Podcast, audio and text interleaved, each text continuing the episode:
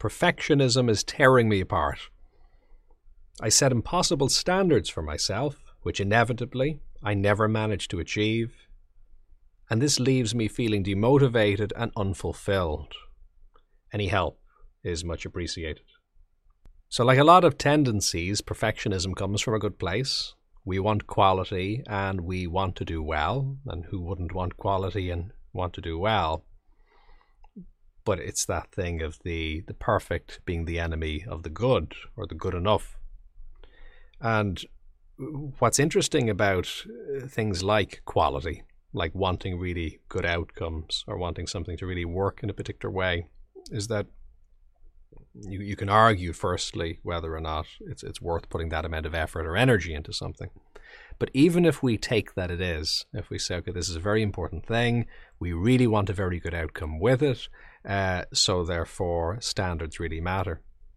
Still, often in those situations, it's very hard to get a good outcome if there isn't a room or a certain amount of breathing space for a certain amount of messiness, let's say, a certain amount of exploration, a certain amount of experimentation, a certain amount of feedback gathering, which can only come from having imperfect versions of something. So it's the case that very few things are non-iterative is the way you would describe it. So iterations like software, you have different versions that are released. And even something like baking a cake, you know, you don't typically start with the cake. You iterate in different ways. Firstly, you have know, the, the, the basic ingredients you make and then you assemble them and put them together. So even the process of making a single cake has stages.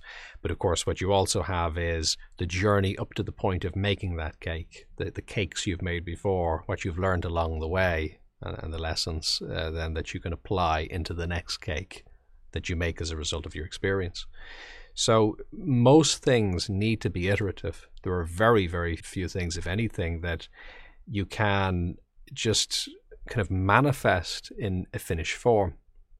Most things you can't just produce and manifest in a finished form. You have to have some kind of build up to it. You've got to practice. You got to get it right. You got to get it wrong. You got to get feedback from people, and that's inevitable. So that's the problem. Usually, when we talk about perfectionism being an issue, usually what we're not talking about is this desire for quality, which itself can still cause challenges sometimes. But when it's a particular problem, usually the perfectionism is it's often a fear of judgment, albeit by ourselves, including other people. It's not just of what other people think, but it's this desire for it to be at a very high standard in the first instance. And, and that's the thing that tends to cause the problems. So it's an exercise very often in vulnerability, overcoming perfectionism, because you know it's, it's, it's the path is going to be similar either way. Because you know if we do decide, which we may do, that our standards are too high, you know if you're trying to if you're trying to make something that's of so high a quality that you know only only the the richest people in the world can afford it or that it's you know unattainable to the average person well then okay if that's who your market is but th- that's you know maybe not going to be a good product it's maybe not what most people are going to want they're going to want something that is a bit more doable or a bit more accessible a bit more uh, a bit more of a fit, I suppose, for the average person's needs.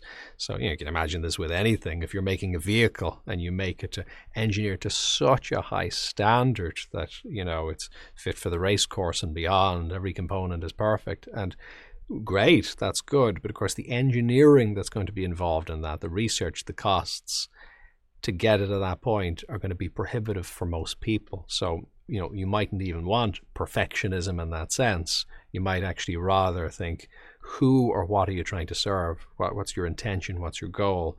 And then work backwards from there and look at the capacities that you have and try and marry the two somewhat in the middle so that your your expectations aren't that high that you're not putting so much intense pressure on yourself to begin with which is, is just really really unfortunate so there are cases where you're going to want to lower the expectations. But the other previous point is that even in situations where, yes, it is about the very highest quality possible, that very often can only be achieved by embracing a kind of a vulnerability and getting out there. So the example of releasing products to a market or software releases is kind of the obvious example of this.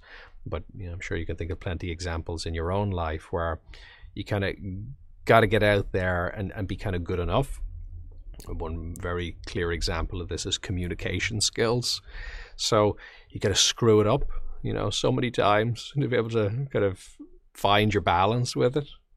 And we did this when we were a kid and we were learning to walk, and you know, you'd fall multiple times, but there was really no failure in, in that falling because, of course, what the falling was was literally you know learning to walk. That that's not just a positive spin you put on it. You're developing balance. There's neurological development happening. You're developing uh, motor coordination. The muscle tone itself is being developed. You're just getting a feel for it which it, there's no substitute for that. There's no amount of lessons, but not actually moving, that would do that for you. So that had to be allowed, I suppose, if you started with perfectionism, if you were, had the concept of, okay, I have to walk perfectly or else, and you, you wait until you're ready, well, that would be an impossibility. There would need to be a certain amount of growth and room in that. So I suppose they are the two parts of this then to be able to say, well, actually, does it need to be that high quality to begin with? Or another way of phrasing that is the amount of investment it would take to make it that high quality is that the best use of those resources? Because you know maybe you could make something to a decent standard not up here but here which is good enough and then spare all those resources and then do 10 other good things with your time and resources. So that's part of the balancing that needs to be done. Being perfectionist in one direction maybe actually imperfectionist in another direction. So when you take that overall picture so what standard does it actually need to be? Maybe good enough is okay, just enough, you know, to, to feel satisfied with that, to not feel under so much pressure. But even in those situations where, yeah, you are going to want a high standard, to be able to have a kind of an iterative mindset. And to be honest about that very often, to say, okay, here we go, feedback, please. Now let's develop it and improve it uh, and keep growing it.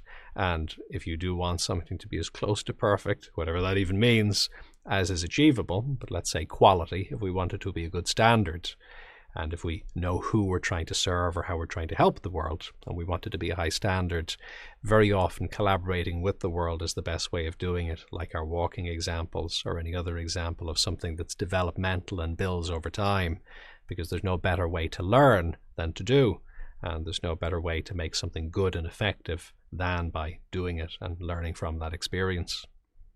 If you found this valuable, do like, subscribe, and share. And what's your experience?